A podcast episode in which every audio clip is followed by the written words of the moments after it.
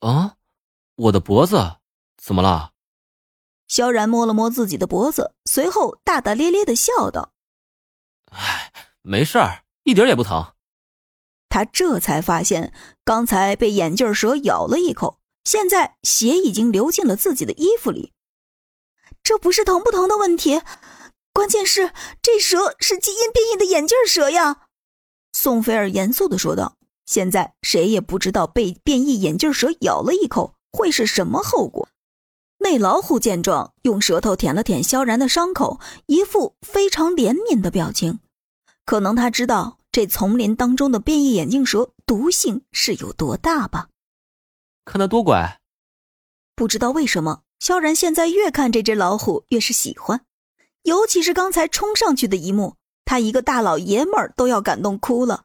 甚至都有些后悔把老虎的肚子给伤成这样，可现在别人哪还有心情管这只老虎啊？全都把注意力放在了萧然的身上。这才刚注射完鳄鱼的血清，本以为体内的黄蜂卵就没事儿了，谁成想现在又多了一个变异眼镜蛇的基因。放心，要不了命的。萧然淡然的说道：“我这不是还好好的吗？根本就没感觉有什么异常。”之前。被黄蜂蛰了一次之后的反应还挺大的，现在自己的体内同时存在着黄蜂卵和鳄鱼血清，这眼镜蛇的变异基因应该不会上来就要了自己的命。而且来到这样的鬼地方，萧然早就已经做好了随时一死的心理准备了。最起码现在自己不但没死，还在荒岛上收获了一个老虎当队友，这以后岂不是能在整座荒岛上横着走了？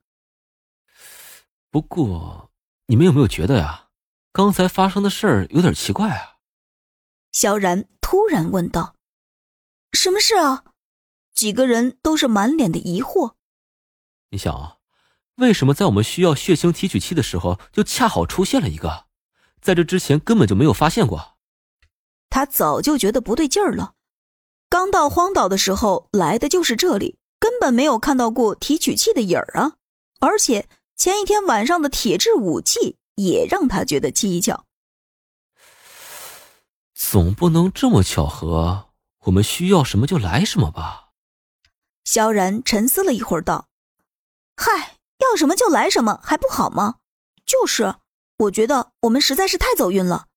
要是没有这个提取器，说不定你现在早就已经挂了。”几个女生都纷纷觉得这件事来的。